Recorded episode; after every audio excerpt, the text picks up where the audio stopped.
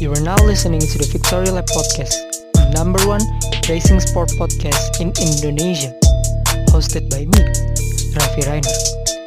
We will talk about anything from Grand Prix sport, from Formula One, MotoGP, and other exciting Grand Prix sport. Make sure you follow us in Spotify to know more about the updates of our podcast. Till then, enjoy the episode.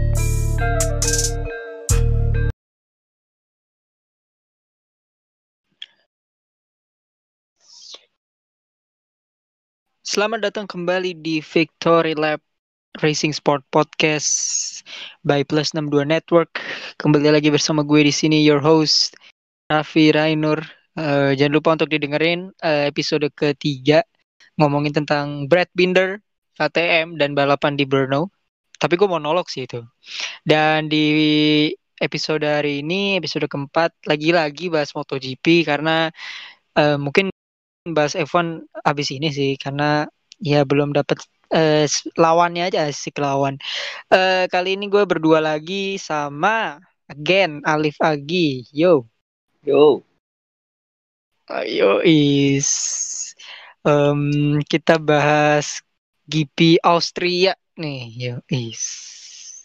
Nggak ceko. Seru sih, seru sih. Ceko udah kan gue. Tapi lu kalau mau bahas Ceko dikit nggak apa-apa sih. Menurut lu Ah, gimana nggak res lah. di Ceko Nggak kemarin? usah. Nggak usah, nggak usah. Oh nggak usah.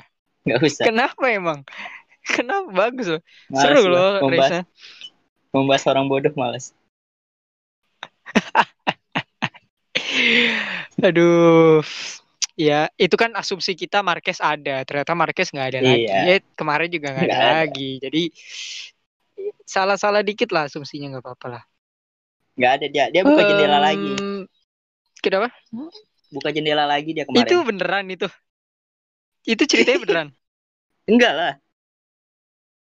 Itu Oh, dibuat-buat doang, bukan gitu. Itu dia, Oh. itu dia kayak gitu gara-gara maksain di Andalusia sebenarnya. Tapi dibilang sama Oh. gara-gara buka jendela.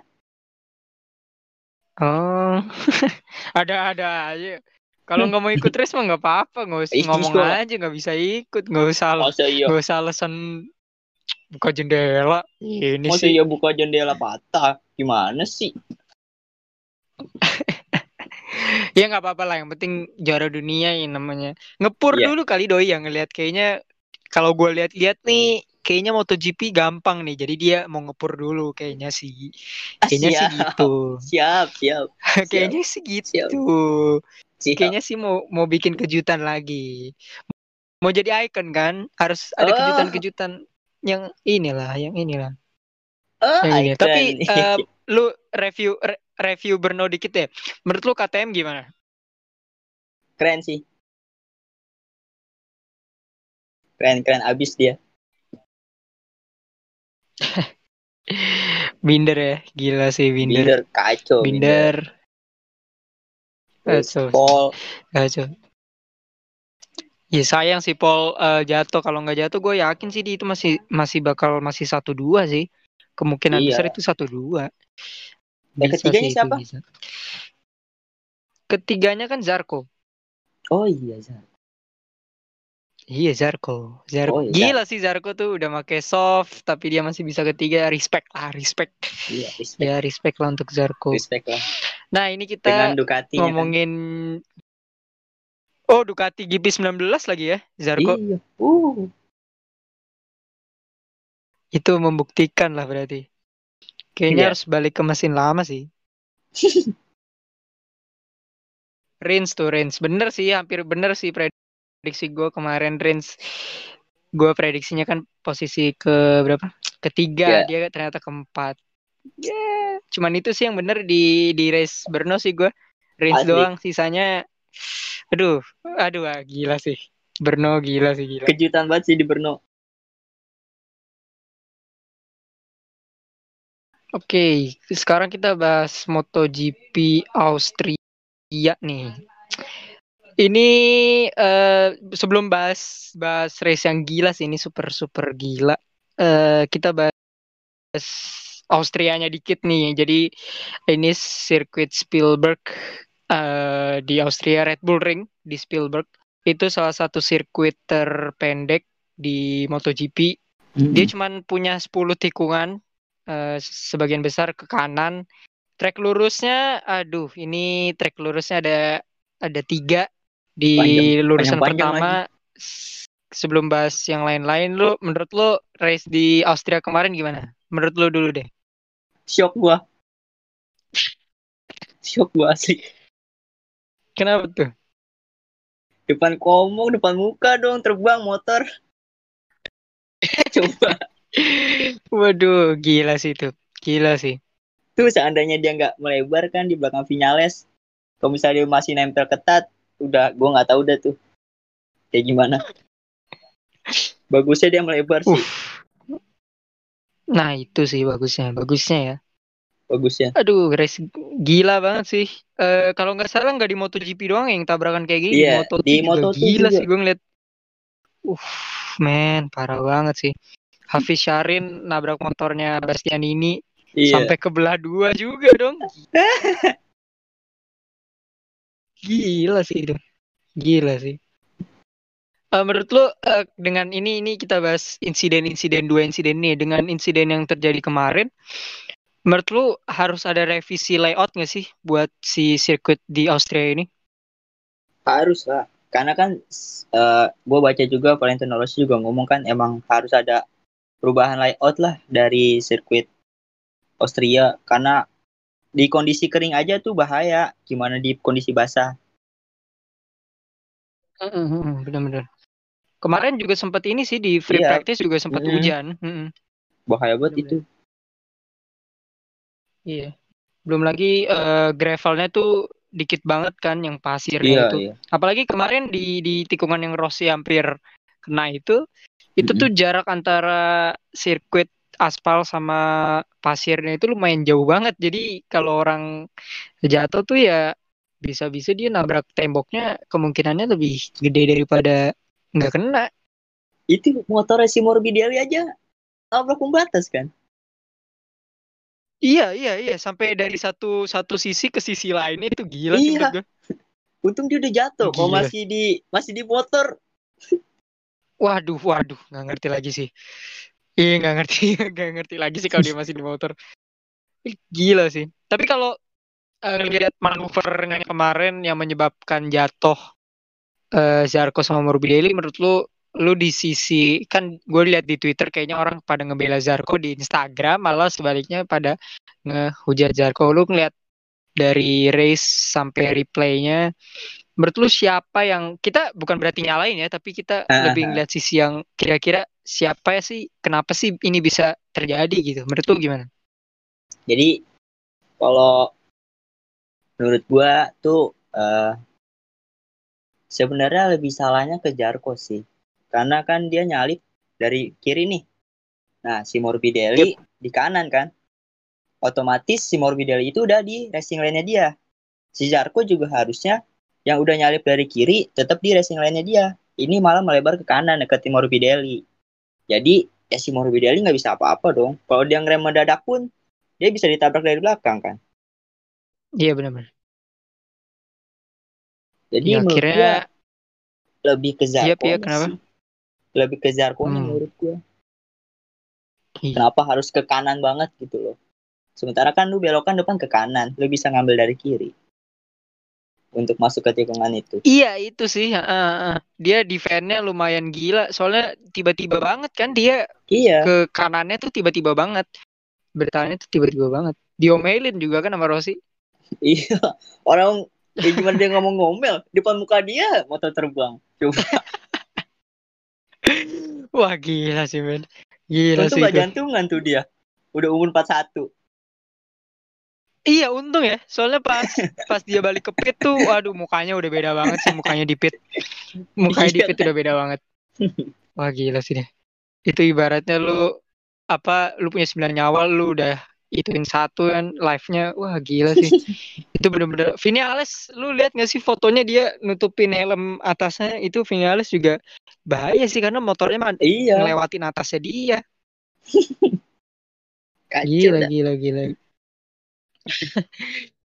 Itu sih topik salah satu Tapi, perbincangan eh, di di race kemarin. Ibaratnya selain insiden itu juga ada timbal buruknya lah buat Espargaro gitu kan.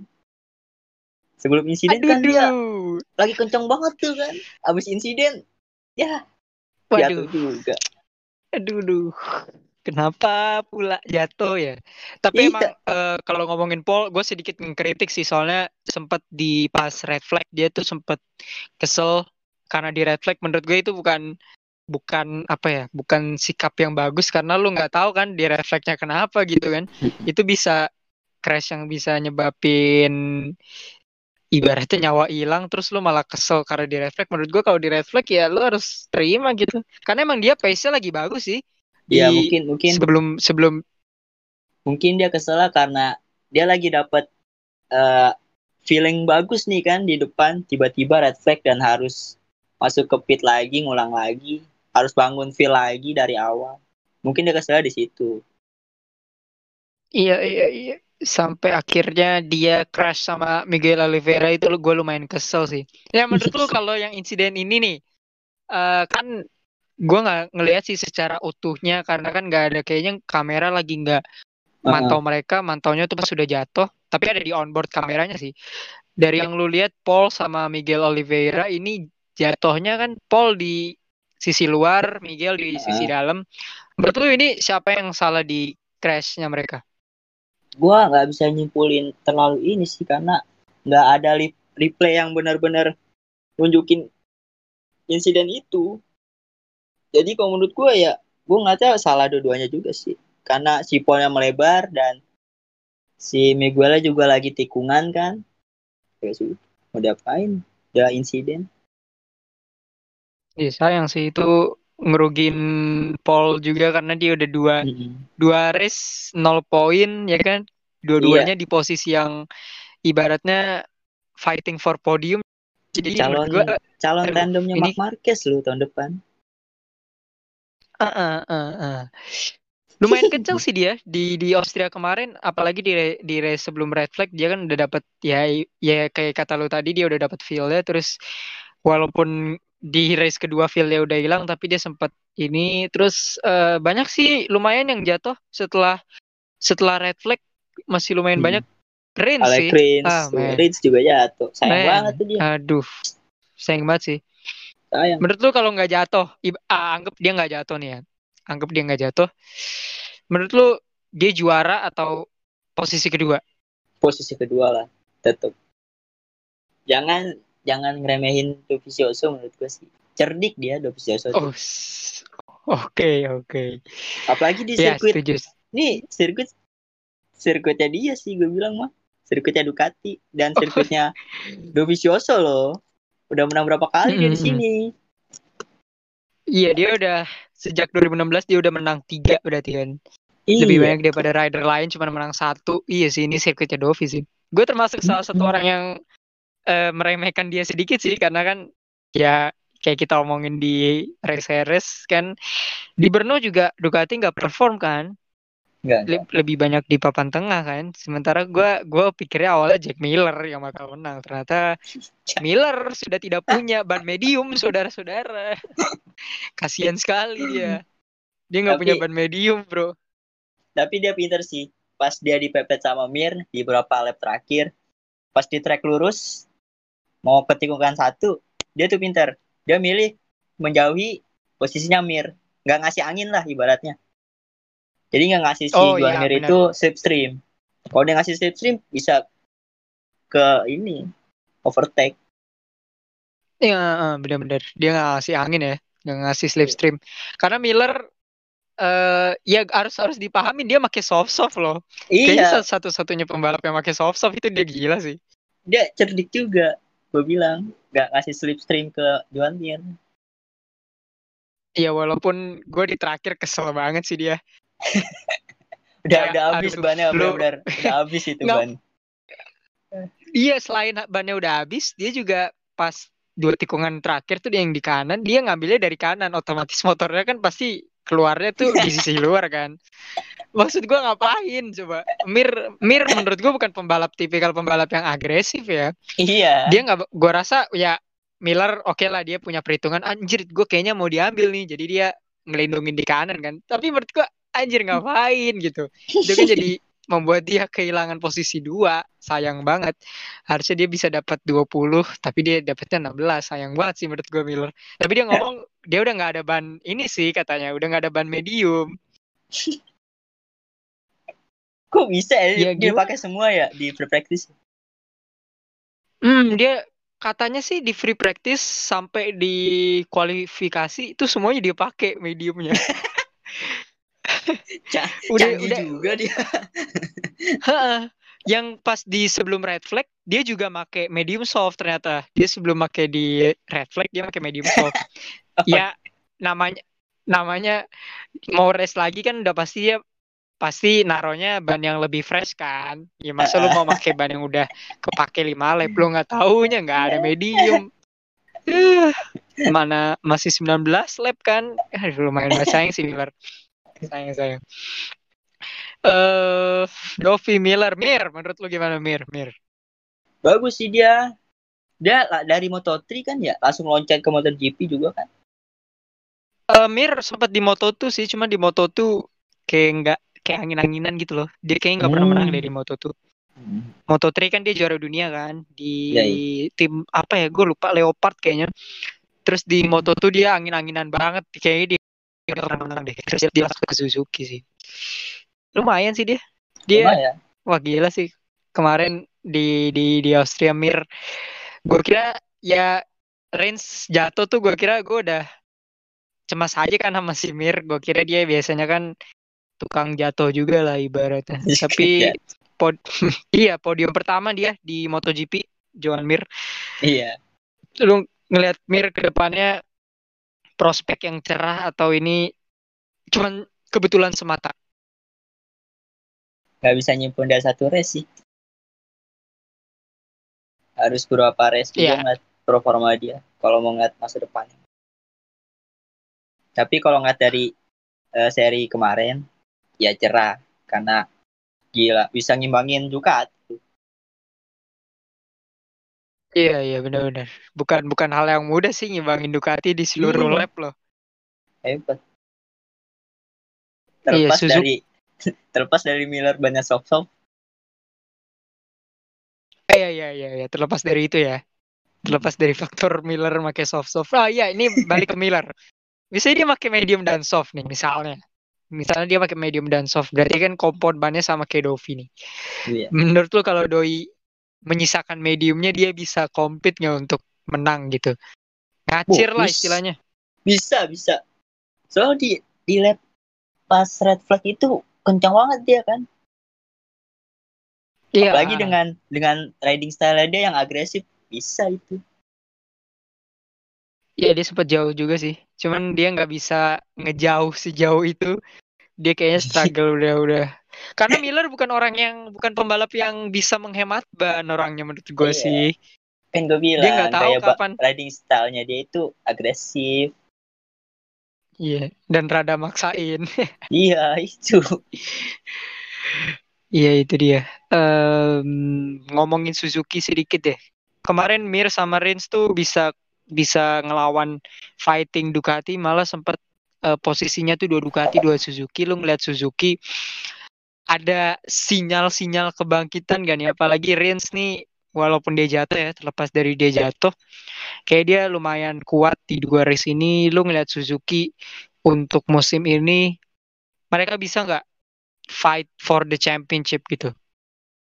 sebenarnya Suzuki itu udah bangkit dari kalau yang gue lihat dari 3 sampai 2 tahun ke belakang udah bangkit ya cuman tinggal ya gimana ridernya aja sih si Rins harus lebih konsisten jarang so, kalau bisa jarang jatuh jarang crash.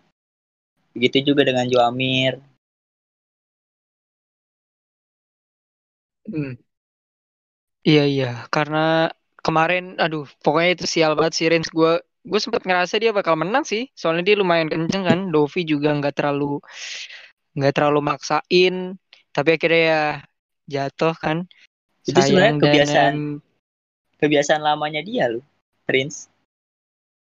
Pasti kalau lagi nguber tuh suka jatuh, ya kan gua. Oh iya iya iya iya gue setuju. Dia dia dia Heran. selalu kayak gitu sih. Di moto tuh juga kadang kan waktu itu maksain terus jatuh. Iya, Walau ya dia sabar sih sebenarnya. udah mana riding style beda sendiri kan dia, belokan tegap. Iya, yang kita bahas di sebelumnya kan dia emang unik nih orang nih. Dia Unik. harusnya balapannya di 90-an, 2000-an tuh dia bisa juara dunia tuh baru. Salah dia main di 2010-an dia. Ketemunya sama yang palanya di bawah semua. Oke, eh, Dovi, Miller, Rins, Suzuki, dan Brad Binder keempat dari 17. Gila. Gua kira nggak bakal, gua kira satu one race wonder doang. Dia, lu ngelihat Binder di posisi, ya terlepas dari banyaknya crash ya. Terlepas dari banyaknya crash, Binder Hmm. bisa konsisten finish di depan Rossi sekali lagi dalam hidupnya. Eh, lu ngeliat Binder sekalian dari refleks ke Ceko di Austria juga. Dia sekarang di posisi keempat kalau nggak salah di kelas Iya iya, kelas Ini kita ngomong kita, hebat tuh iya dia kan. tuh. Dia di posisi empat tuh, rookie tuh. Rookie pertama yang bisa tembus top 5 sejak Marquez sama Quartararo sih.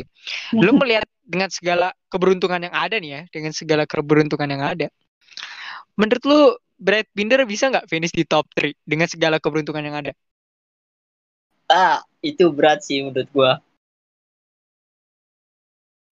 Berat, berat itu berat. Untuk apalagi dengan gua nggak nggak nggak ngeremehin atau nggak merendahkan sedikit pun motor KTM atau apa. Cuman sulit lah untuk KTM untuk berada di top 3 menurut gua. Untuk tahun ini ya, untuk tahun ini. Oh, berarti ada sinyal nih di tahun depan nih, menurut lu? Iya, ada sinyal parah sih KTM tahun depan. Apalagi Rider kan masih Pedrosa kan. Idi. Iya, iya, masih Pedrosa, masih Pedrosa. Terus kalau misal kemarin Ngaruh, lu lihat kan, lu lihat kemarin di eh, cornering speed mirip banget sama Honda asli. Oh iya, iya. Mm Gue ngeliat ada eh, emang ada perbedaan juga sih dengan Iya. dengan Honda. Mirip banget, sumpah. Emang salah duka eh Honda ngelepas Pedrosa. Iya, iya. Bukan cuma ngelepas, malah dia sempat udah pensiun, malah Honda seakan-akan malah ya udah acuh nggak acuh padahal padahal kan Iya. banyak banyak ma- banyak mantan pembalap yang bisa lo jadiin test rider kan. Masalah ini Pedrosa, Bro. Bukan bukan Michel Piro, anjir. Pedrosa ini, Hmm, bukan Mika Kallio gitu. Bukan Stefan Bradl gitu. Pedrosa beda levelnya gitu. Eh nanya nih gue soal Pedrosa. Eh seberapa besar impact Pedrosa untuk kesuksesan KTM di masa ini? Impact-nya gede banget sih dia impact-nya. Dia gabung KTM dari kapan deh? Test Rider 2018. 2015. Berarti udah tiga tahun Sorry, dan sorry. Em, 2017 dua setengah tahun. Dua setengah tahun. Enggak, dia kan pensiun 2017. 2017 pensiun. Eh, sorry, dia pensiun itu 2018. Tahun yang lalu dia. Satu tahun ngembangin KTM, sorry. Dia pensiun 2018. Tuh. Dia setahun. dia ba dia baru satu tahun megang KTM dan udah kelihatan kan Yep. hasilnya sekarang impactnya gede sih gede banget Mhm. dari Dibanding KTM. kalau kalau lu cuman iya dibanding kalau lu cuma punya KTM Mika Kallio ya. KTM dia. Impactnya gede sih dia Iya. bawanya dari KTM yang belum jadi apa-apa sampai sekarang yang bisa juara dan bersaing gitu kan sama Ducati, Yamaha, Honda, Suzuki. Impactnya gede banget sih. Ada Dani Pedrosa. Mhm. Sayang si Honda tidak memanfaatkan dengan baik ya. Malah malah fokus pada satu pembalap. Buktinya ya kan, buktinya nih. Iya. Honda di Austria dan di Ceko. What the hell? Gue gue kayak em, Honda ini tidak bisa berbuat banyak. Boro-boro berbuat banyak deh, berbuat sedikit eh tidak bisa gitu. Menurut lu Honda kalau ditinggal Marquez bakal kayak gini apa enggak?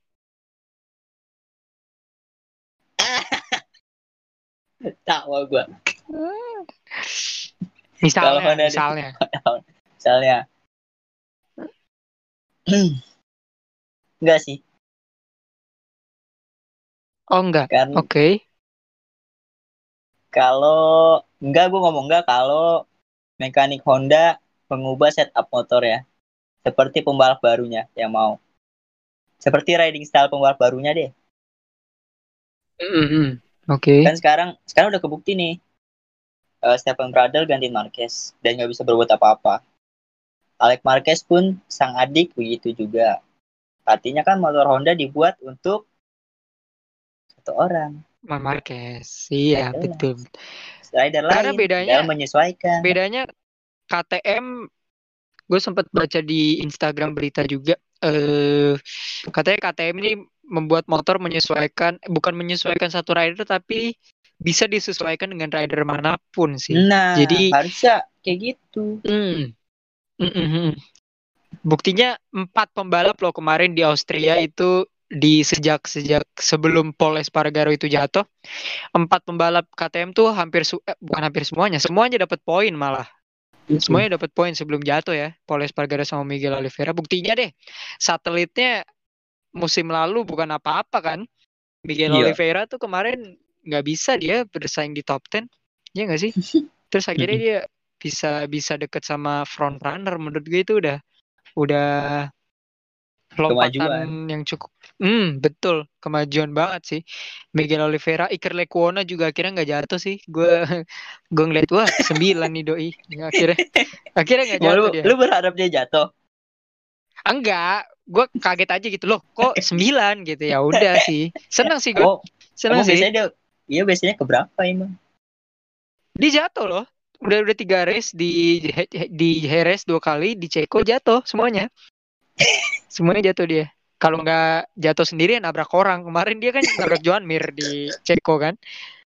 Ya ya ya akhirnya bisa menjawab kritikan lah ya. Walau tidak Iya, iya. tidak di atas top 5 tapi seenggaknya. Kan orang-orang bilang aduh Iker Lecuona siapa nih? Taunya Iker Casillas gitu kan orang-orang cuman ya akhirnya Iker Lecuona. Nah ini kita belum bahas Yamaha nih. Sekarang kita bahas Yamaha. Yamaha. Aduh Yamaha.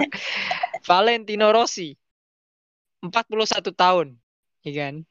Eh, Yamaha nomor satu bro di Austria. Itu gimana ini pembalap-pembalap muda nih? Gimana nih? Gimana nih. Quartararo gimana tahu gue udah sulit udah. Gue udah pesimis dah sama Quartararo. Anda me- me- menempatkan Quartararo sebagai calon juara dunia loh dia masih pemimpin klasemen loh Ya iya sih. Cuman kalau dia begini terus sampai Misano deh dia begini terus juga udah gua angkat tangan gua udah nggak kuat gua makin Quartararo jadi Eh Misano dia kenceng loh. Misano cuman Austria nggak tahu sih. Kesalahan sih dia kemarin fat, lumayan fatal sih dia keluar track sampai buncit 20 ya kan. ya dia dia terlalu ngepush itu makanya nggak dapet keluar track ya Mm-mm. namanya Dia namanya masih muda lah Iya, namanya calon Masih- juara dunia ya. iya masih perlu belajar Oh, masih perlu belajar ya, ya. Nah, yang har- kayaknya nggak harus perlu belajar nih Maverick Vinales nih.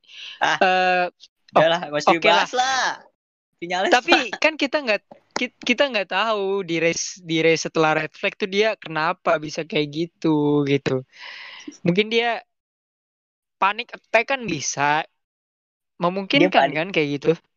dia panik apa sih Rossi aja yang dekat motor terbang dia depan hampir- depan mukanya lu shock finish kelima kok Iya, benar sih. Cuman mental pembalap kan beda-beda, Bos. Mm-mm sih. mental pembalap 9 9 kali juara dunia dengan yang tidak pernah juara dunia kan eh pernah sih cuman Moto3 tapi kan itu beda beda gitu Iya. menurut lu Vinales emang panic attack atau dia emang ya emang lambat di habis red flag itu Nggak konsisten. Lagi-lagi dia tuh nggak konsisten. Orang sebelum red flag, red flag aja tuh dia udah nggak konsisten. Catatan waktunya aja tuh udah kedodoran banget. full Sebelum position loh padahal Iya. Heran gua. aduh sih parah sih tuh orang kadang dia eh bahkan satu detik dua detik lebih lambat daripada eh, posisi pertama itu menurut gua fatal banget sih dia dia full position loh Iya. full position gue aja kaget loh gue kaget Vinales full position sih di hari Sabtu kemarin kaget aja gitu Dia dia harus Tiba-tiba belajar dia- sama Rossi nih gue rasa. Gimana caranya untuk menjadi Miss Sunday. Iya benar-benar. Iya sih dia harus eh, belajar banyak gimana race yang bagus sih karena dia masa iya. race di hari Sabtu doang ente kan. Ah. Aduh. Gimana coba itu? Itu gue nggak pernah ngeliat rider se nggak se se se nggak inkonsisten ini sih. Jarang banget sih gue ngeliat rider yang hari Sabtunya kenceng banget, hari Minggunya wah gila sih sampah sih itu gila. Kalau lu bandingin Jujur sama aja Rossi, sih. Sama Rossi parah sih dia. Rossi udah 41 tahun kan. Udah lagi shock ngeliat motor terbang depan mukanya. Sementara dia masih muda, speed juga kencengan dia. Coba. masa Masa depan kalah? juga lebih banyak kan masa depan Eh, lebih eh. cerah sebenarnya takutnya Rossi banyak kena- masalah no. Ya kan masa depannya belum tahu dia. Ya kan mau pensiun mau iya benar juga sih iya tuh Vinales Vinales sumpah gue gue emosi sih jujur ngeliatnya pas awalnya gue maklumin sih oh dia mungkin panic attack ya soalnya pas di start tuh dia satu tikungan bisa ke balap lima pembalap tuh gue nggak nggak tahu Iya. tuh konsep konsep start Sampai Kon- terakhir lu, konsep. sampai posisi terakhir dia. Bagus nggak finish terakhir? Iya makanya eh, itu malam-malam banget. Dia gua nggak tahu sih dia konsep startnya tiba-tiba dia bisa terakhir. Soalnya dia kan start di posisi 8 tiba-tiba jadi 18 gua nggak tahu tuh dia konsepnya gimana. Awalnya sih gua maklumin ya. Awalnya gua maklumin. Terus tiba-tiba eh, komentator bilang dia catatan waktunya terbaik di lap ini gitu. Terus tiba-tiba Mm-mm. komentator ngomong lagi catatan dia terburuk di lap setelahnya terburuk. itu nggak konsisten banget gitu loh. Lu mau apa sih? Mau jadi apa gitu? Ini nggak konsisten banget. Ini saat kemarin dia setting waktunya satu dua empat kan tercepat ya satu dua lima terus lap setelahnya dia tuh satu satu dua enam satu dua tujuh kan aneh ya Ah, aneh aneh sih lu lu lu ini gue tanya nih ya lu pernah nggak sih ngeliat pembalap seng, seenggak inkonsi eh se inkonsisten ini Gak pernah. Baru ini doang gua sama mengikuti MotoGP, baru ini doang. Sumpah. Maverick nih, aduh gila sih dia. Kalau kita compare sama Rossi, oke lah orang mungkin bisa sih orang ngomong kalau Vinales itu jauh lebih cepat ya, tapi mohon maaf teman-teman eh, balapan tuh di hari Minggu bukan di hari Sabtu. Jadi, Iya. iya, karena nggak cuma di Austria sih kemarin dia di Ceko, ya gila sih dia Sama ngecewa, juga. mengecewakan banget, kacau banget sih dia di Ceko tuh. Rossi finish kelima lagi ya kan? Iya. Ini Udah ini ini, aduh. Vinales. Gak Oke, konsisten mulu dia. nggak ya aduh dia super super inkonsisten sih. Em, Vinales mungkin kita sedikit bahas Rossi kali ya. Em, ini gue ngeliat gue nggak pernah ngeliat Rossi sepanik ini dalam selama kayak terakhir dia eh, race panik tuh pas almarhum al- almarhum enggak tuh? Pas Simoncelli Simoncelli, itu Simoncelli. ya insiden di Sepang gue ngeliat dia tuh kayak kaget banget. Dan gue nggak pernah ngeliat dia kaget kayak kayak gitu sampai ke race kemarin. Dia lumayan shock sih kelihatan. Apalagi Iyalah. udah mukanya udah mulai udah mulai tua kan. Eh dengan apa yang terjadi di race kemarin menurut lu ada nggak sih di pikiran Rossi gitu? Kayaknya kayaknya gue udah deh kayaknya gue udah deh. Menurut lu gimana? Enggak sih. Kalau misalnya dia pensiun gara-gara itu wah nggak ada banget sih menurut gua mah. Dengan segala pengalaman dia kan. Harusnya Tapi mungkin misalnya menurut gua menurut gua mungkin dia nggak nggak akan ngasih tahu ke media sih kalau dia pensiun gara-gara kecelakaan itu. Tapi mungkin gak sih dia terbesit gitu di otak dia eh, di kepala dia kemarin kayak kayak gue udah deh. Menurut lu gimana? Menurut gue sih enggak sih. Karena kalau emang dia mau pensiun gara-gara insiden itu harusnya dari saat eh, adanya insiden Simoncelli juga dia udahlah gue udah udahan aja. Apalagi dia lagi terpuruk kan dengan Ducati saat itu. Iya iya. Jadi kalau misalnya emang Hmm, gara-gara insiden ini gue bilang nggak ini sih. Dan dia juga masih hidup kan? Nggak kenapa-napa. Morbidelli juga Ya sehat-sehat alhamdulillah aja sih nggak kenapa-napa. Iya alhamdulillah. Iya justru aneh sih kalau yang kecelakaannya nggak apa-apa tapi yang kena kena impactnya jauh lebih mengerikan itu itu bahaya sih bahaya. Untungnya dia nggak kenapa-napa sih. Mungkin. Tuhan tahu kali ya Rossi disiapin untuk race terakhir musim depan jadi jangan dulu deh ya. Gue sempet aduh jujur ngeri sih. Jujur ngeri sih, jujur ngeri asli parah.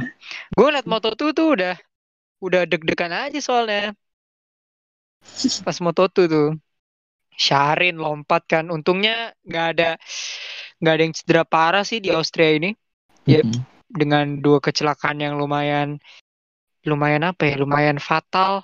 Walaupun tidak ada Hafiz Syarin di Moto2 nggak apa-apa Bastian ini juga gue kira aduh dia dia pas jatuh di tengah trek gue wah deg-degan banget sih lumayan tuh. Hmm, lumayan deg-degan. Syarin juga sempat kegeletak lumayan lama satu menitan ada kali. Ada kali itu Syarin kegeletak satu menitan lumayan gila sih. Kalau berarti lu setuju ya kalau misalnya ada perubahan layout di Austria ini? Setuju aja sih sebenarnya gue karena kan gue nyimpulin juga dari eh, pendapatnya para rider juga. Kalau ridernya bilang nggak aman ya harusnya sebagai race direction harusnya mengubah layout juga sih. Dengerin masukan dari ridernya juga lah. Mhm. S- Karena Austria ya mungkin kenceng adalah surga kecepatan di MotoGP tapi emang setelah kejadian ini kan emang harus dipikir-pikir lagi sih. Karena setiap tikungan kayaknya menuju ke trek lurus ya kan? Terus Terus eh, depan runoff- belokan runoff area. patah gitu kan? Iya, depan belokan patah kayak kemarin tuh Rossi kalau dia sendiri bilangnya helikopter coba, helikopter terbang di atas dia kan. Instingnya lumayan aneh ya, cuman emang bagus insting mereka berdua termasuk Vinales. Gue ngeliat fotonya tuh dia nutupin kepala. Berarti kan itu dia habis belok ya. Habis belok ti- 300 km per jam, belok terus instingnya lumayan nyala terus dia nutupin kepala sambil ngegas gitu itu gue nggak tahu sih harus bilang apa untuk Vinales sama Rossi itu aduh gila sih gila sih kayak kita harus stop untuk ngejelek-jelekin rider sih kayaknya. Iya. Kayaknya. Kecuali. Kecuali. Emang emang emang siapa yang dijelek-jelekin? Oh tidak ada sih tidak ada ya sih. tidak ada Iya, kan emang tidak ada. ada. Mungkin mungkin gua yang rada ya udahlah ya udahlah. Em, sebelum kita masuk ke ini eh, minggu besok nih back to back race-nya ada tiga tiga minggu nih ini lumayan gila sih. Oh ya Eh, minggu ya? besok tetap di iya berturut-turut. Tiga kali tiga minggu berturut-turut. Dan minggu besok di tempat yang sama tapi judulnya beda. Namanya Styria GP Em, mungkin sebelum kita bahas satu orang ini prediksi deh menurut lu melihat. Ini terserah sih base eh, berdasarkan race Austria kemarin atau berdasarkan juga empat race sebelum eh tiga race sebelumnya. Mungkin lu bisa kasih prediksi untuk Styria GP besok Eh, dari posisi tiga dulu deh posisi tiga Oke. gua KTM gua gua nggak nggak nyebut rider ya gua nyebut timnya aja deh nggak apa-apa kan Oh iya iya iya. Takut Soalnya kecewa ya, kalau- takut kecewa. iya ya? tapi kecewa gua Nah, yang ketiga ada KTM Oke, satu dua satu dua mungkin masih Ducati oke. Siapa pun itu ya. Petrucci pun Siapa pun bisa lah itu. ya itu di sini. bisa bisa bisa Oh, bisa. bisa banget ya. Oke. Tapi dia harus Katanya- sendiri di, di di garis start dia harus sendiri, sisanya dari pit lane.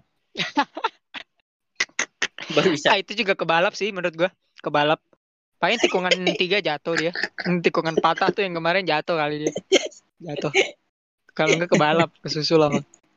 Miller, Miller. Aduh, Petruk, Petruk. Aduh, Petruk tuh gua nggak ngerti lagi sih. Untung KTM ya dia tahun depan. Kalau Iya. tetap Ducati enggak nggak tahu lagi gua nggak tahu lagi. Em, KTM ya Benda oke, nggak ada Yamaha berarti di top 3 lo ya. Nggak mau Nggak, kecewa lagi ya. Emang emang gua nggak jagoin Yamaha di sini sih. Oke, oke. Karena gue tahu speednya Yamaha tuh lemah ini. Iya, iya benar-benar. Akselerasinya aduh nggak main banget deh di Austria. Bener-bener. Ridernya juga gitu Em, semua udahlah. Kecuali Rossi dong. Iya, Kecuali Rossi iya. dong. Iya, Iya finish dong. kelima, finish kelima. Beda. Finish kelima loh. Jangan lupa Iya loh. tuh. Tuh, jangan lupa tuh. Nah, eh paling kalau gue gue masih bingung sih. Mungkin top tuh tetap Ducati lah ya. Tapi mungkin ketiga bisa Rins karena gue pede banget dia bakal fighting besok di hari Minggu. Rins Hmm. atau Paul. Rins atau Hmm. Paul lah kira-kira itu. eh kalau satu duanya itu bisa Dovi atau Miller. Ya mudah-mudahan Miller mediumnya jangan dihabisin gitu loh. Kalau kayaknya gue pede sih, pede sih race besok ya terlepas dari apa pun yang terjadi hari Minggu, gue masih punya apa ya kepercayaan lah ke Jack Miller dia bisa menang. Asal medium soft aja, asal medium soft. Kalau Dovi mah ya, ya dia mah menang juga nggak senyum ya kan, kalah juga nggak senang. Jadi ya Flat, flat, mukanya flat. flat aja, cold, cold. Eh, kita bahas Dovi sedikit lah ya, selama dia eh di MotoGP, salah satu pembalap yang selalu apa ya, dalam radar juara dunia tuh dia mungkin ada di radar itu, tapi orang-orang tuh kayak eh, kayaknya nggak Dovi deh tahun ini. Kayaknya setiap tahun tuh kayak gitu, termasuk gua. Gue tuh setiap tahun, kecuali 2018 ya, kecuali 2018 gue kayak setiap tahun tidak menjagokan Dovi gitu di top 3 gue kemarin pas kita prediksi juga nggak ada nama Dovi ya kurang ajar banget emang. Eh mohon maaf Dovi mungkin kita salah tapi kita nggak tahu ya. Kita bahas Dovi dulu deh. Debut 2008 di Honda eh, naik di Repsol 2009 sekaligus kemenangan pertama di balapan hujan 2009 Donington Park 2012 pindah ke Yamaha Tech 3 sampai 2015 ke Ducati pabrikan. Nih berarti ibaratnya Dovi ini udah ngerasain tiga pabrikan terbesar di MotoGP di era modern lah. Sesuatu yang tidak Mhm. dilakukan oleh juara dunia musim lalu Iya. dan Dan emang kebetulan Dovi- dirasakan. oh iya siap siap. Ada level lah ya, level Ada. ada level di antara itu. Di antara itu tuh ada Iya. level. Dovi juga juara dunia 125 cc tahun 2004. Em, kalau gue lempar pertanyaan pertanyaan ini deh. Di era MotoGP ya, di era MotoGP apakah Dovi Sioso pembalap paling underrated di MotoGP? Tahun Menurut ini, gimana? tahun ini. All time, all time, all time.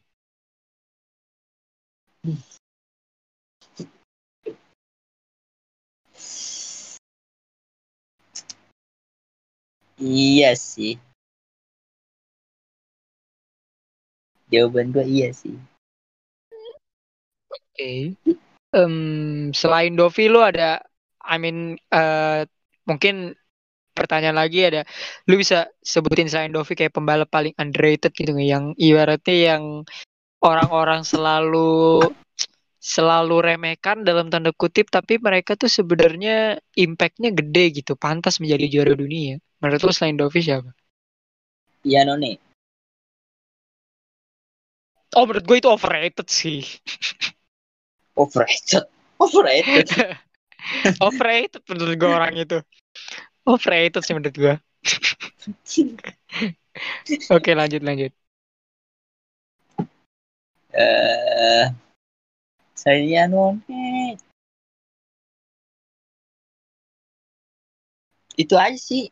Nggak ada lagi kayaknya se ini gua. Oke. Oh, eh, oh ini ini. Satu lagi.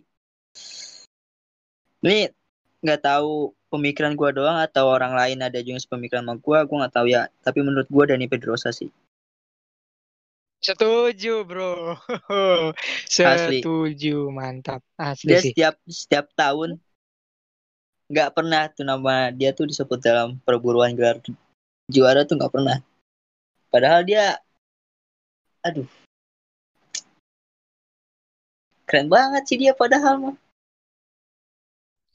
Super. Super Tapi fast juga ya dia. iya tapi setiap tahun nggak pernah ada tuh yang gue dengar kayak wah tahun ini Pedrosa juara nih nggak pernah Iya, iya. Kalau nggak Stoner dulu kan Rossi, Mm-mm. Lorenzo, Marquez, pembalap-pembalap Iya. kurang beruntung. Ya, sayang sih dia satu selalu punya teammate yang juara dunia, Hayden, Stoner sama Marquez. Eh Dovi juga sih menurut gue Jo, Dovi tuh nggak beruntungnya lebih ke ini sih, ke masa sih. Dia tuh waktunya mungkin nggak pas kali ya. Dia kan sempat Iya, iya. masuk Repsol. Waktu itu lu inget gak sih Repsol Honda tuh ngeluarin tiga Iya, iya. pembalap, masih masih masih si Stoner, Pedrosa, Dovi. Nah, Mm-mm.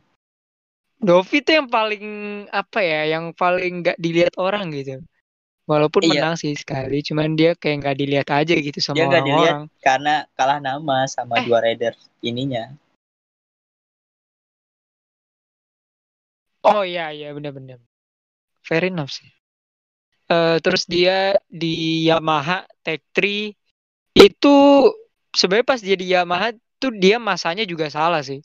Dia ke dia tim sama, yang sama ini kan pas di satelit Yamaha sama Crutchlow bukan sih iya sama Carl Crutchlow dia. Hmm. Dia sama Crutchlow. Nah, terus di masa itu tuh persaingannya malah sedikit dibanding sama dia di Repsol Honda. Waktu itu persaingannya Stoner, Pedrosa sama Lorenzo, Lorenzo. doang. Mungkin kalau dia tetap di Repsol ceritanya mungkin bakal lain. Terus dia di ke Ducati pas dia lagi kuat ada Marquez ya. Jadi menurut gua ya sayang sih Dovi itu. Tapi ngelihat dari track recordnya eh lu nilai Dovi di MotoGP aja sih. Di, di kelas MotoGP lu menilai Dovi sebagai pembalap yang gimana selama lu ngeliat dia? dia pembalap yang konsisten pembalap yang pintar dan cerdik juga sih dia ya ya kalau dia bisa juara dunia gue bisa opini gue bisa nyamain dia sama levelnya Rossi lah untuk kepintaran dan ke- kecerdikannya dia Iya, iya. Dan dia ngerem aduh dia late breaker gila sih. Lu kemarin lihat gak sih di di Hmm, di. Austria tuh dia gila dia ngeremnya tuh terlambat banget tapi presisi gitu, banget pas. gitu. Pas pas banget. Gua ah gila sih ini orang. Dia late breaker master banget sih dia sama kayak gua kalau bisa nyamain Dovi punya punya riding style sebenarnya kayak Rossi gak sih menurut lu? iya kayak kan sedikit bilang ada kesamaan ya kan dari dari Mm-mm. ya kayak lu bilang tadi dia sama dari segi uh, riding style, kecerdasan dan lain-lain. Sayang emang mungkin nggak beruntung aja dia berbeda nggak lah ya. beruntung nggak beruntung aja Iya, dia kurang beruntung aja sih. dan salah lahir dia seorang salah lahir di masa ini dia salah harusnya di masa yang mana? Di masa yang masa, mana masa lu? depan dia masa depan Dovi Kalau ngelihat di uh, musim lalu-lalu lalu kalau lu bisa ngasih satu aja satu ya gelar juara dunia untuk Dovi itu lu cocoknya ngasih dia di masa yang mana? Honda, Yamaha atau Ducati? di Ducati karena dia benar-benar hidup di Ducati sih Ya, hidup banget sih dia. Hidup Hidup banget dia. Ducati Mbak, 14 Terlebih kan- kemenangan itu terlebih- wah, gila sih. terlebih Ducati terakhir ngerasain juara dunia itu 2007 dan Yep. sampai sekarang belum ngerasain lagi tuh kalau misalnya dia bisa ngasih gelar kayaknya wah buat wah ada lagi kan gelar Iya. pertama dia gitu kan kalau misalnya dapet Hmm, hmm, benar sih. Gelar pertama dia di MotoGP kan. iya Tapi sayang sih Ducati dia nggak dia part ways dia berpisah. em, sayang sih menurut gue karena sejauh ini kan belum ada nih teka-teki siapa yang bakal Iya. nemenin Miller. Lu ngeliat Berarti Ducati harus eh, ngerekrut ngerekrut dua orang lagi ya? Iya, satu di pabrikan, satu di satelit buat nemenin Hmm. Peko, gitu sih. Eh, lu ngeliat Ducati tidak mem... Ini sebenernya gue bingung sih narasinya entah Dovi yang nggak mau perpanjang kontrak atau Ducati yang oh, oke Ducati emang udah nyoba tapi kayaknya juga di internal tim juga kayaknya mereka juga ada niatan nggak mau memperpanjang Dovi sih. Iya. Eh, lu melihat move ini, langkah ini sebagai langkah yang tepat in, eh, kalau kita ngomongin masa depan ya, atau langkah yang sebenarnya salah, gimana? Sebenarnya kalau gua ngeliat dari performanya dia dari beberapa musim terakhir, langkah yang salah kalau ngeliat dari performanya dia. Tapi kalau ngeliat dari masa depan dan usianya dia, gue pikir emang udah harus mencari penggantinya sih. Eh, dan juga kan dia udah umur dua- 34, 34 tahun. Jadi emang udah harus nyari Yep. penggantinya sih.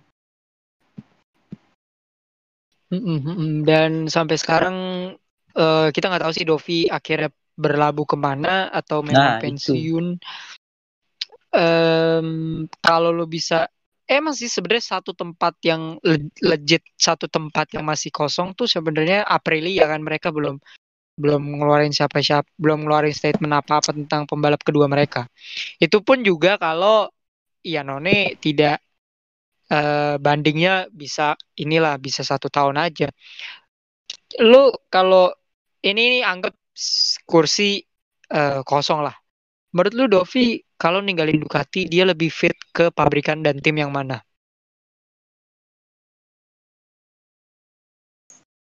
Eh, ini nggak terlepas dari bursa 2021 ya. Ibaratnya kayak terlepas ini aja masih terlepas. masih kosong lah, masih kosong semuanya. Gue pengen ngeliat dia di Sebenarnya- eh di Suzuki sih. Kalau nggak di Honda, gue pengen ngeliat dia di situ tuh. Mhm.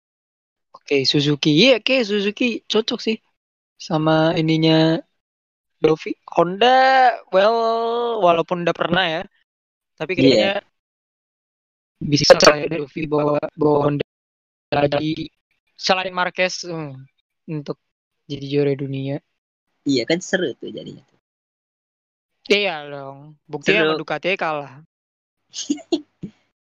Tapi Enggak bisa juga kasus San Lorenzo terulang lagi bisa. Kenapa tuh? Kenapa tuh? Ya gitu. Kan dianggapnya awalnya wah Honda bakal persaingan ketat nih Marquez sama Lorenzo. Eh pas sudah rest Ya, ya, ya itulah Repsol ya kan. Tapi ngomongin Lorenzo kan satu ini kita ngomongin pabrikan ya. Satu pabrikan Ducati kan kosong dan rumornya itu ada kuat sih sejauh ini tiga pembalap ya. Pecco Bagnaia, Johan Zarco sama Lorenzo rumornya Lorenzo mau balik Mm-mm. dari pensiun. Menurut lu kalau lu adalah kayaknya si Pecco ada kontrak sebenarnya masih sama Pramac tapi kan ya namanya Ducati mereka tim pabrikan dia bisa aja nyomot Pecco untuk tahun depan. Eh realistically ya untuk untuk Ducati kalau lu adalah eh manajemen dari Ducati ya kan ibaratnya lu eh Ciabatti lah ya. Lu mau milih siapa? untuk nemenin Jack Miller. gue bakal milih Peko Baknaya sih. Oke, oke. Peko. Karena Kenapa nggak? dengan berbagai pertimbangan, pertimbangan pertama karena dia masih muda. Terus juga dengan kontribusi dia di dua race sebelumnya juga. Kalau misalnya lu ngambil Lorenzo, pertama Lorenzo eh, dia punya cedera kambuhan. Yang kedua, menurut gua dia udah nggak muda lagi, walaupun terlepas dari skillnya dia ya, dia udah nggak muda lagi. Itu sih menurut gua kenapa gua lebih milih ke Peko. Zarko? Zarko. Zarko. Zarko. Enggak sih. Gak tau ngapa gue nggak ini aja sama Zarko. Nggak ada feel aja. Oke. Ya walau dia kencang sih dia. Kemarin di Ceko. Berarti lu lebih milih Peko daripada Zarko dan Lorenzo ya? Hmm. Oke. Kalau gue sih lebih ke Zarko sih. Mungkin untuk Kenapa satu tuh? tahun aja sih. Untuk satu tahun aja. Zarko sih kayaknya. Karena mungkin Ducati Ducati ini kan ambisinya apa ya? Kayak pengen balik ke masa kejayaan gitu loh, secara cepat. Ya kan mereka udah dapat Hmm. Miller. Tapi kalau ya sebenarnya gue setuju sih dengan Peko untuk masa depan ya. Tapi untuk, untuk tahun depan mungkin Ducati bisa kontrak Zarko satu tahun kan lumayan karena Zarko kan eh, secara umur dia punya sekitar 2 sampai 3 musim musim prima lah ya. Jadi Hmm. mungkin menurut gue Zarko not not bad lah bukan bukan pilihan bukan pilihan yang buruk sih bukan Iya pilihan sih. yang buruk Em, ada kemungkinan gak sih Dovi pensiun duluan daripada Rossi Ada, ada. Karena emang niat niat dia sebelum dia mutusin untuk putus kontrak sama Ducati itu dia berpikiran untuk pensiun tahun ini. Oke unik sih unik sih pembalap pembalap yang datang tahun 2006 78 pensiun sementara pembalap yang muncul di tahun 2000 masih belum pensiun pensiun kayaknya nih Rossi ya mungkin dia mau show di Mandalika dulu kali ya sekali. Iya. Ya Pengen udahlah, show apa show dulu deh. 2021 deh dia udah. Iya sih. Iya sih. Ya per- eh, terakhir lah di Indonesia ya kan dia kan Ah, belum ya kan. tampil tampil di MotoGP. Mungkin pernah sih dulu kayaknya disentul. Ibarat ibarat kan keren tuh dia. Rossi itu Tahun 97 dia disentul tuh awal dia balap. Terus terakhir dia di Indonesia juga kan di Mandalika nutup karir. Wah, Oh, keren sih. iya sih. Wah, iya sih betul. Kayak Betul, Mandalika keren harus sih. jadi race terakhir sih. Harus Uh-uh. jadi race terakhir sih. Keren Kacau, sih. bener sih. Mandalika itu harus jadi race terakhir. Bisa lah, Iya. bisa, Bisa, lah. bisa. Valencia aja tahun ini bukan terakhir kan? Mm-mm. Portimao terakhir kan? Bisa in Mandalika mah jadi race terakhir. Apalagi kan Biar sebelum dikebut sebelum Valencia kan ada Sepang tuh, ya kan Malaysia. Ibaratnya kalau ke Indonesia kan tinggal nyebrang doang kan. Iya. Jadi nggak perlu Ya jauh-jauh. terakhir-terakhir lah ya bisa lah. Terakhir-terakhir Asia Siapa tahu juara- semua. Juara dunia di situ kan? Uh-uh. Nggak mana tahu kan? Mana tahu kan? Mana tahu. Iya kan? Valencia mah pindah dulu deh ke tengah ya kan? Pindah ke tengah. Mandalika terakhir. Eh, Rossi ya kan? Bayangin Valentino Rossi balapan terakhir di Mandalika. Iya. Gila. Cuman masalahnya tuh, masalah Ah. utamanya, masalah utamanya sirkuitnya jadi apa enggak? Aduh. Aduh. Nah, itu masalah utamanya. Jadi apa enggak? Sa- Eh, saya semua udah berangan-angan kan. Semua orang udah berangan-angan. Eh, kalau nggak jadi, eh, gimana? Iya sih, ya terlepas dari COVID juga ya. Tapi udah pernah ini kan, udah pernah launching waktu itu gue datang sih untuk pre-launchnya. Kalau udah ada pre-launch dan lu ngundang Mick Bruhan ya kan, menurut gue sih Hey, jadi hey, sih. hey, hey, Raffi Rainur. Di Indonesia Oh iya, saya dengarkan. itu launching itu biasa. Cuman hasil akhirnya pasti berbeda. Iya, iya, iya. iya. Pasti itu. Bisa, Tidak bisa, masalah bisa, Anda bisa. mengundang Mick Duhan, Anda mengundang Dani Pedrosa, mengundang Lorenzo, Stoner. Tapi akhirnya kalau nggak jadi buat apa? Oh iya, betul Jux. Betul Jux. Iya bener sih.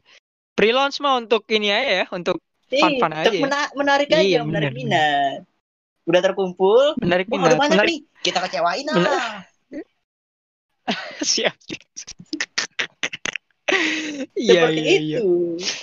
Tipikal, tipikal, tipikal. Tipikal. Oh ya ini kan kita kita rekaman di hari kemerdekaan nih ya kan. Sembari Asik. kita rekaman di hari kemerdekaan kayak kita bahas Indonesia sedikit dan hubungannya dengan motorsport. Kebetulan kita mau ngomongin MotoGP sekarang. Hmm. Em, kemarin gue di Twitter dan ini di eh, di Twitter tuh Rossi trending topik Rossi sama MotoGP. Kenapa? Anehnya Rossi yang di atas bukan MotoGP. Rossi yang di atas. Aneh Kenapa tuh? trending topik Rossi yang di atas, MotoGP yang di bawah itulah yang kecelakaan kemarin. Hmm. Dan gue ngeliat kan di trending topik itu entah itu akun official atau akun orang-orang itu kebanyakan yang yang itu tuh orang Indonesia isinya. Terus di Instagram juga rame tapi orang Indonesia juga gue ngeliat di hashtagnya MotoGP itu. Hmm. Um, Twitter MotoGP ya, Twitter ini ya? kan ah di Twitter tuh trending topik di Instagram juga juga banyak yang membahas. Indonesia ini salah satu jika bukan pasar tersukses terbesar MotoGP nih. Mm-mm. Kenapa MotoGP ini menurut anali eh, pandangan lu ya selama lu kan kebetulan lu juga ngikutin olahraga lain kan. Kenapa MotoGP ini salah satu olahraga yang cukup sukses gitu di bukan cukup doang sih, sukses banget di Indonesia. Karena apa juga ya? Gue juga bingung sih mau jawabnya gimana. Gimana bisa sukses? Sebenarnya mungkin karena masyarakat masyarakat kita tuh lebih banyak memakai kendaraan bermotor dan ya mungkin dengan adanya ajang balap ini jadi apalagi kan masyarakat kita suka balap tuh ya kan balap-balap liar segala macem jadi ya mungkin dengan itu Oh iya dong. jadi tenar Oke, dan kalau ngomongin balapan kan lu ngomong kita suka balap-balapan. Kenapa eh, balapan lain kayak let's say Formula One deh, salah satu olahraga terbesar balapan dan lain-lain lah, rally dan segala macam. Kenapa MotoGP in terms of balapan ya, cakupannya balapan, MotoGP ini yang paling sukses gitu di Indonesia? Apa karena memang em, faktor motor banyak digunakan di Indonesia? Eh, jadi kan kalau bandingin sama Evan ini pandangan gue ya pandangan gue pribadi iya di iya, sure, sure. MotoGP di MotoGP itu kalau ngeliat dari dulu-dulu sih banyak intrik dan dramanya. Sesama rider gitu kan. Dan terlebih ya bisa dibilang eh, MotoGP ini terkenal karena ikonnya si Rossi. Sementara di F1 itu ada suatu satu Schumacher kalau nggak salah. Yep, Schumacher. Terus eh, kenapa MotoGP lebih berarti lebih banyak penggemar di Indonesia dibanding F1 gitu kan karena mungkin penayangannya sih menurut gua. Secara kan sampai sekarang F1 itu nggak disiarin sama TV nasional. Sementara MotoGP kan disiarin sama TV nasional. Itu sih menurut gua. Ya, make sense. Eh, lebih apa ya? Lebih gampang orang nonton MotoGP emang Iya. gua akuin sih. Gua akuin sih emang emang lebih gampang. Dulu F1 emang sempat gaungnya di Indonesia wah gila sih. F1 tuh gaungnya sempet 2000-an tuh Jadi lumayan jadi kalau kalau balik ke balik lagi ke siaran ya, gue baru baca kemarin tentang sirkuit Sentul. Mhm. Awalnya itu Sentul itu dibuat untuk balapan F1 sebenarnya. Cuman nggak tahu Mhm. kenapa akhirnya dipakainya sama MotoGP. Tuh, mungkin dari situ booming kali MotoGP. Iya, iya. Iya, eh, mungkin karena emang eh, Sentul nih ibaratnya nggak dipakai sirkuit kejuaraan dunia ya yang make pembalap-pembalap yang ibaratnya kejuaraan-kejuaraan motor kali ya. Jadi mungkin eh, kejuaraan motor nih mungkin lebih menjual juga daripada mobil. Mungkin eh masuk ke dalam ini nggak sih faktor ekonomi orang Indonesia juga kali ya? Ya. Mm-mm, mm-mm. Hmm. Iya sih menurut gua lebih eh masyarakat Indonesia itu lebih kayak banyak yang eh, pemakai motor itu lebih banyak dibanding pengguna transportasi mobil gitu. Dan terlebih lagi karena faktanya eh, motor MotoGP itu bisa diproduksi secara massal. Walaupun DNA-nya doang nih ya. Sementara kan F1 Yap. itu mobilnya ya nggak bisa dikembangin buat eh umum karena dia kan prototype prototype itu kalau MotoGP kan masih bisa untuk dikembangkan buat umum jadi kayak banyak aja lah peminatnya akhirnya terlebih dengan masyarakat Indonesia yang lebih banyak pengguna motor dibanding pengguna mobil Oke, okay, um, uh, ngomongin tentang Indonesia bukan sebagai uh, apa ya, sebagai bukan sebagai penyelenggara aja, penikmat aja, bukan sebagai penikmat dan penyelenggara, tapi juga sebagai pelaku, ya kan? Kita hmm. udah pernah ngadain Sentul 96, uh, hampir sempat kalau lu sempat dengar berita ini dulu sempat mau ada balapan di Karawaci ya kan? Iya iya. Terus nggak jadi venue-nya padahal udah ada dan lain-lain. Itu ngitarin Lipo Karawaci if I'm not mistaken. Terus uh, ya banyak lah pokoknya uh, go kart balapan underball dan lain-lain kita kita punya lah. Tapi kita ngomongin soal pembalap Indonesia nih sekarang. Spesifiknya MotoGP hmm. ya kita bahas MotoGP mungkin ada beberapa juga yang masuk di balapan motor lain kayak Superbike ya kan itu balapan motor yang kejuaraan dunia yang lumayan e, ibaratnya adiknya MotoGP iya, lah di bawah tingkat uh, lah di bawah eh, tingkat banyak juga Iya di bawah si tingkatnya MotoGP Superbike itu ibaratnya motor yang ada di jalan raya namun bisa untuk dibalap ya itu adalah Superbike. Hmm. Sementara MotoGP kan motornya adalah bukan motor yang dijual di pasaran kan, motor yang didesain khusus pembalap Indonesia itu Indonesia di kancah MotoGP itu bukan nama baru ya, bukan bukan bukan kayak Afrika Selatan dengan Brad Binder, ya kan, Darren Binder. Indonesia udah udah udah udah, udah nama yang cukup apa ya, cukup berada lah di MotoGP walaupun bukan top tier ya, walaupun bukan walaupun bukan uh, unggulan Hmm. Yang gue pengen tanyain adalah dengan basis masa yang besar kita bisa menyelenggarakan MotoGP di masa lalu dan di masa depan. Kenapa kita tidak mampu memproduksi pembalap-pembalap MotoGP memproduksi sih. Tapi kenapa kita tidak bisa bersaing di poin, di podium untuk kemenangan? Kenapa menurut lo? Jadi ini sebenarnya ada peran juga sih dari uh, kementerian juga sih sebenarnya. Harusnya kalau emang mau nyiptain rider Indonesia yang bisa bersaing di MotoGP itu kayak harus ada peran juga dari pemerintah gimana pelatihan ridernya. Sekarang kan uh, contohnya aja deh rider Indonesia itu sekarang nggak dari Moto3 sekarang langsung masuk ke Moto2 Moto2 yep. iya jadi kan dia kayak yang biasa dia bertarung di misal nih uh, ada balapan di Asia namanya Asia Racing Road Race. Biasa dibalap ya, di situ dengan pembalap pembalap Asia ya kan? Dia langsung ke yep. Moto2 dengan pembalap-pembalap dunia yang ibaratnya skillnya ya sorry sorry banget nih di atas kita lah gitu. Jadi kan dia kaget. Yep yep. Jadi kalau emang mau nyiptain rider dari benar-benar buat masa depan gitu kan contoh lah kayak uh, belajar juga dari Malaysia tuh Hafiz Syarin. Jepang yep. tuh contoh dari situ.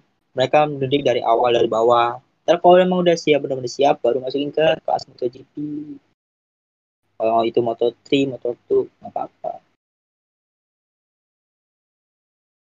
Iya, faktanya kayaknya kalau dilihat dari uh, on paper ya, secara garis besar, secara mata telanjang juga kayaknya kita dibanding negara Asia, nggak usah negara Asia deh. Asia Tenggara aja kayaknya kita nggak mampu bersaing sebanyak itu, mm -hmm. sebesar itu ya nggak sih? Dengan masa pendukung yang ya kayak kita berdua ya kan dengan masa yang besar tapi kita tidak pernah melihat pembalap kita yang nggak usah MotoGP deh nggak usah kelas MotoGP ya bersaing di Moto2 saja mungkin secara skill secara talent ada kayak kita kan punya banyak pembalap yang pernah masuk di kejuaraan dunia Moto2 ya Hmm. dan dan kelas intermediate lah kelas kelas tengah ada Doni Tata waktu itu 2008. Iya, iya. Kalau nggak salah dia pembalap Indonesia pertama yang bisa masuk ke kejuaraan dunia MotoGP. Terus ada juga em Raffi Topan Sucipto, terus Hmm. Fadli Manudin, ada juga kema tahun kemarin ya Dimas Eki, Terus terus tahun ini ya ada Andi Andi Gilang atau Andi Farid? Nah, kesel tuh gua.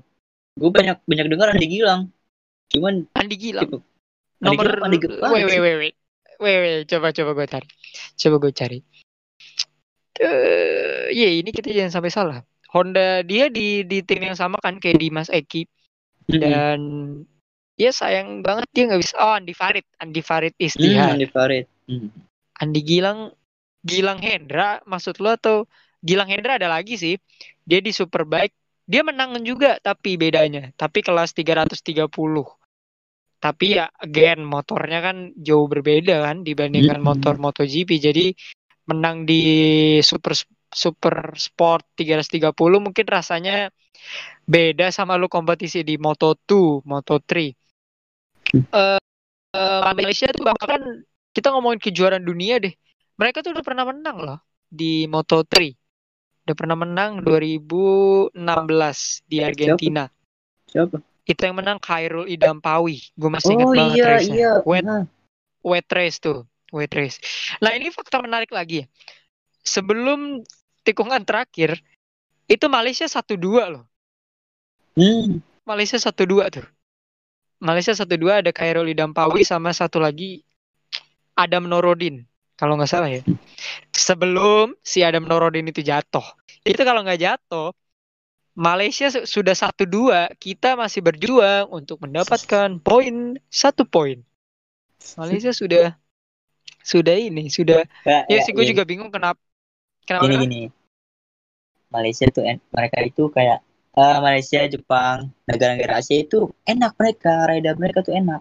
Karena disediain fasilitas kayak sirkuit. Sirkuit Loh kita ada Contohnya- sirkuit terbaik se Asia Tenggara, loh loh loh loh loh loh loh Sentul. loh loh Kenapa kenapa? Sem- ini kita dari Malaysia deh rider-ridernya mereka tuh enak karena mereka punya sirkuit yang udah internasional dan masuk kalender MotoGP kan? Sirkuit Sepang. Yep. sementara kita untuk berlaga aja tuh nyari sirkuitnya susahnya tuh setengah mati itu kan? Untuk bertarung di motor MotoGP gitu deh di Moto2 atau Moto3 itu susah gitu. Lu balapan di Sentul tuh nggak mewakilkan lu bisa bersaing di Moto2 atau Moto Moto3 gue nggak meremehkan Sentul atau apa cuman Sentul itu bisa dibilang sirkuit yang udah benar-benar ketinggalan dan gue rasa udah benar-benar ya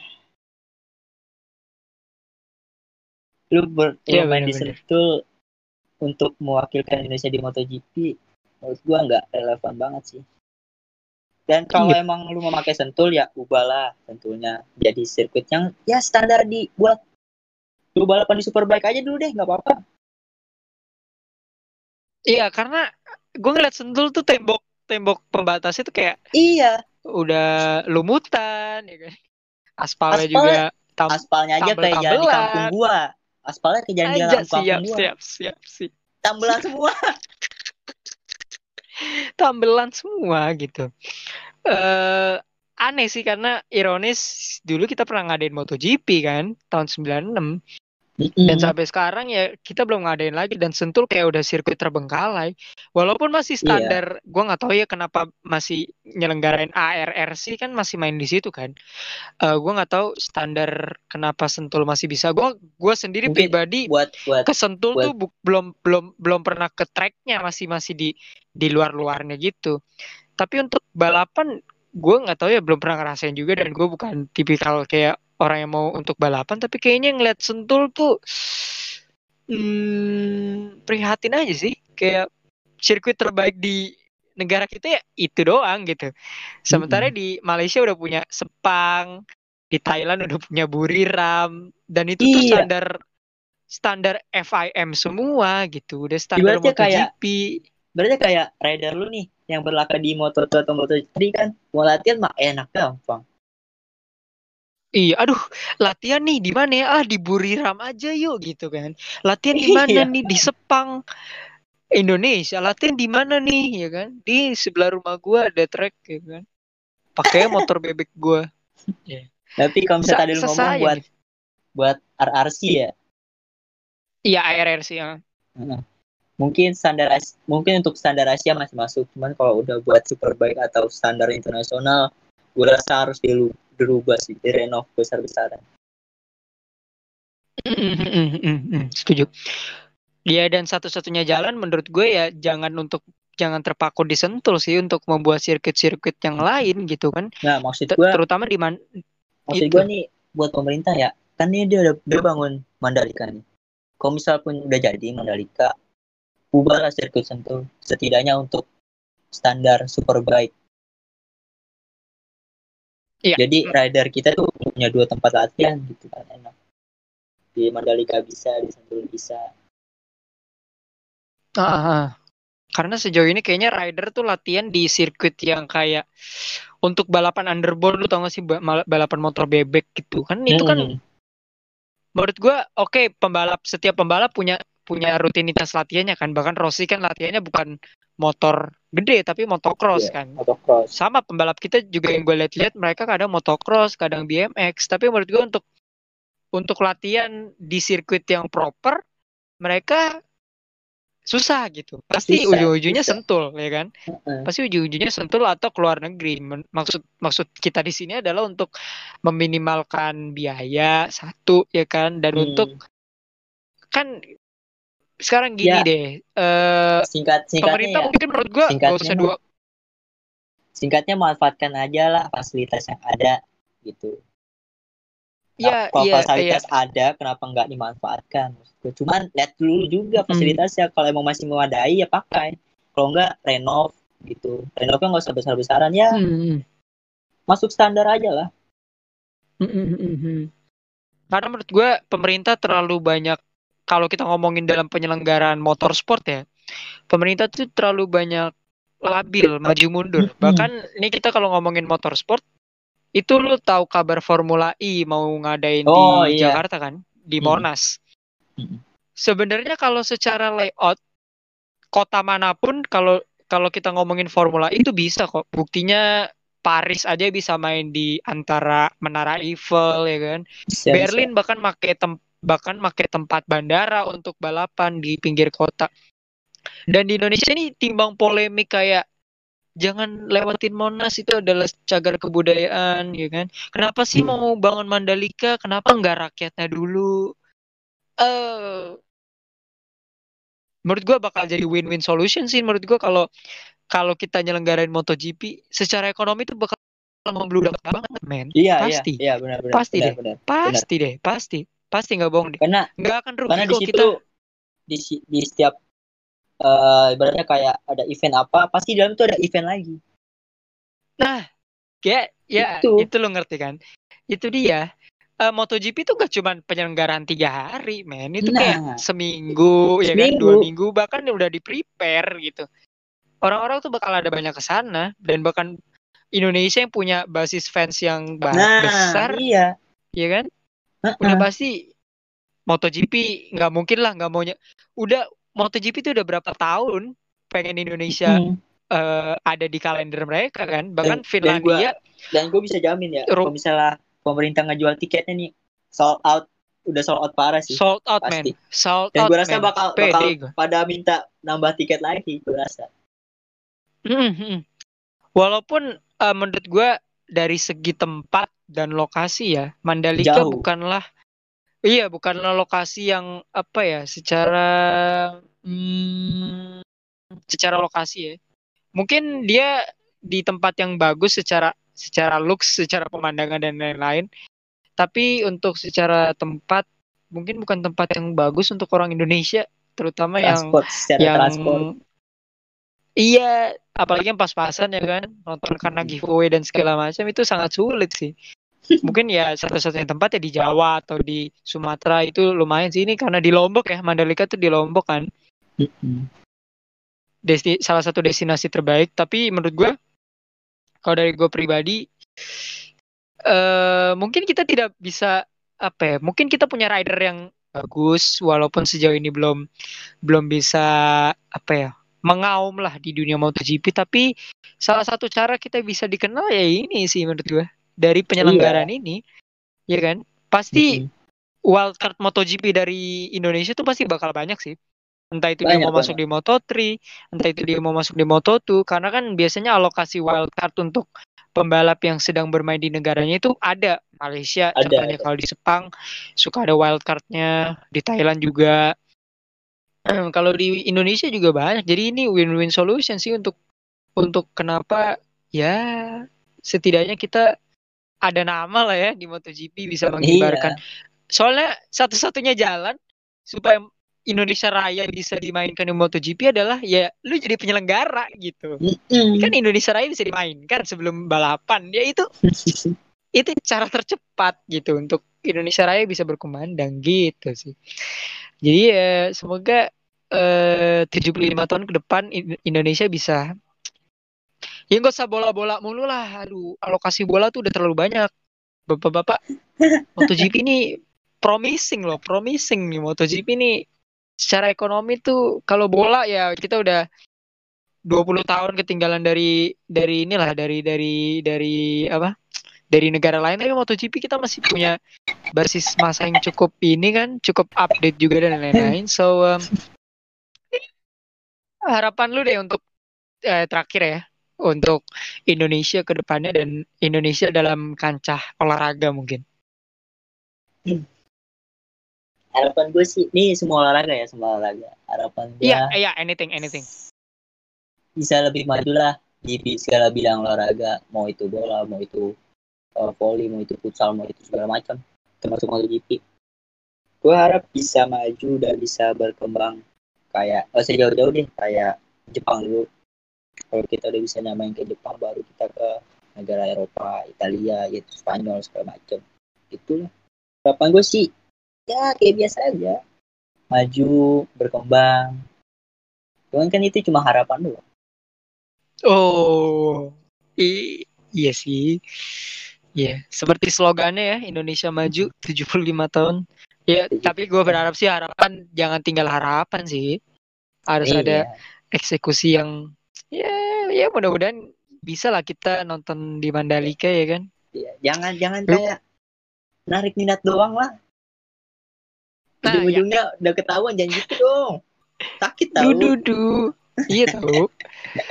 Udah masa kita nonton MotoGP pas Rossi udah tua. Kemarin ke mana Oh, aja pas Rossi oh, masih Mm-mm. Uh. Oke oke mungkin segitu aja episode hari ini yang cukup panjang ya kita membahas Austrian GP, Dovi dan teman-teman sampai ini kita ngomongin MotoGP di Indonesia. Eh, komen di plus 62 ID kalau menurut kalian kenapa buat pendengar eh, Indonesia tidak bisa berbicara banyak secara infrastruktur, secara pembalap, materi dan segala macam.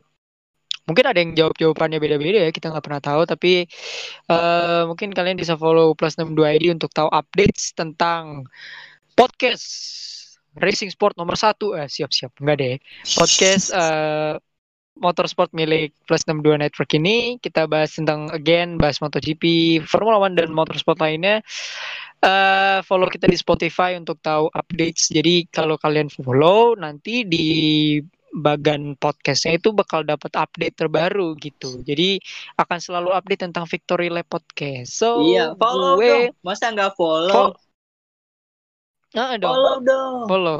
Follow dong, follow. Ya kali nggak follow. So Iya. gue Raffi Rainer dan Alif Agi mungkin kita akan eh, react race-race lain ya kan? Mungkin tidak berdua bisa bertiga dan lain-lain. Kita open juga untuk buat teman-teman yang denger ini pengen mau ngebahas join, tentang MotoGP join. juga. Ya bener bener banget. So eh, gue Rainer sekali lagi dan Alif Agi kita pamit dari episode ini. See you next time. Dan Dovi juara dunia 2020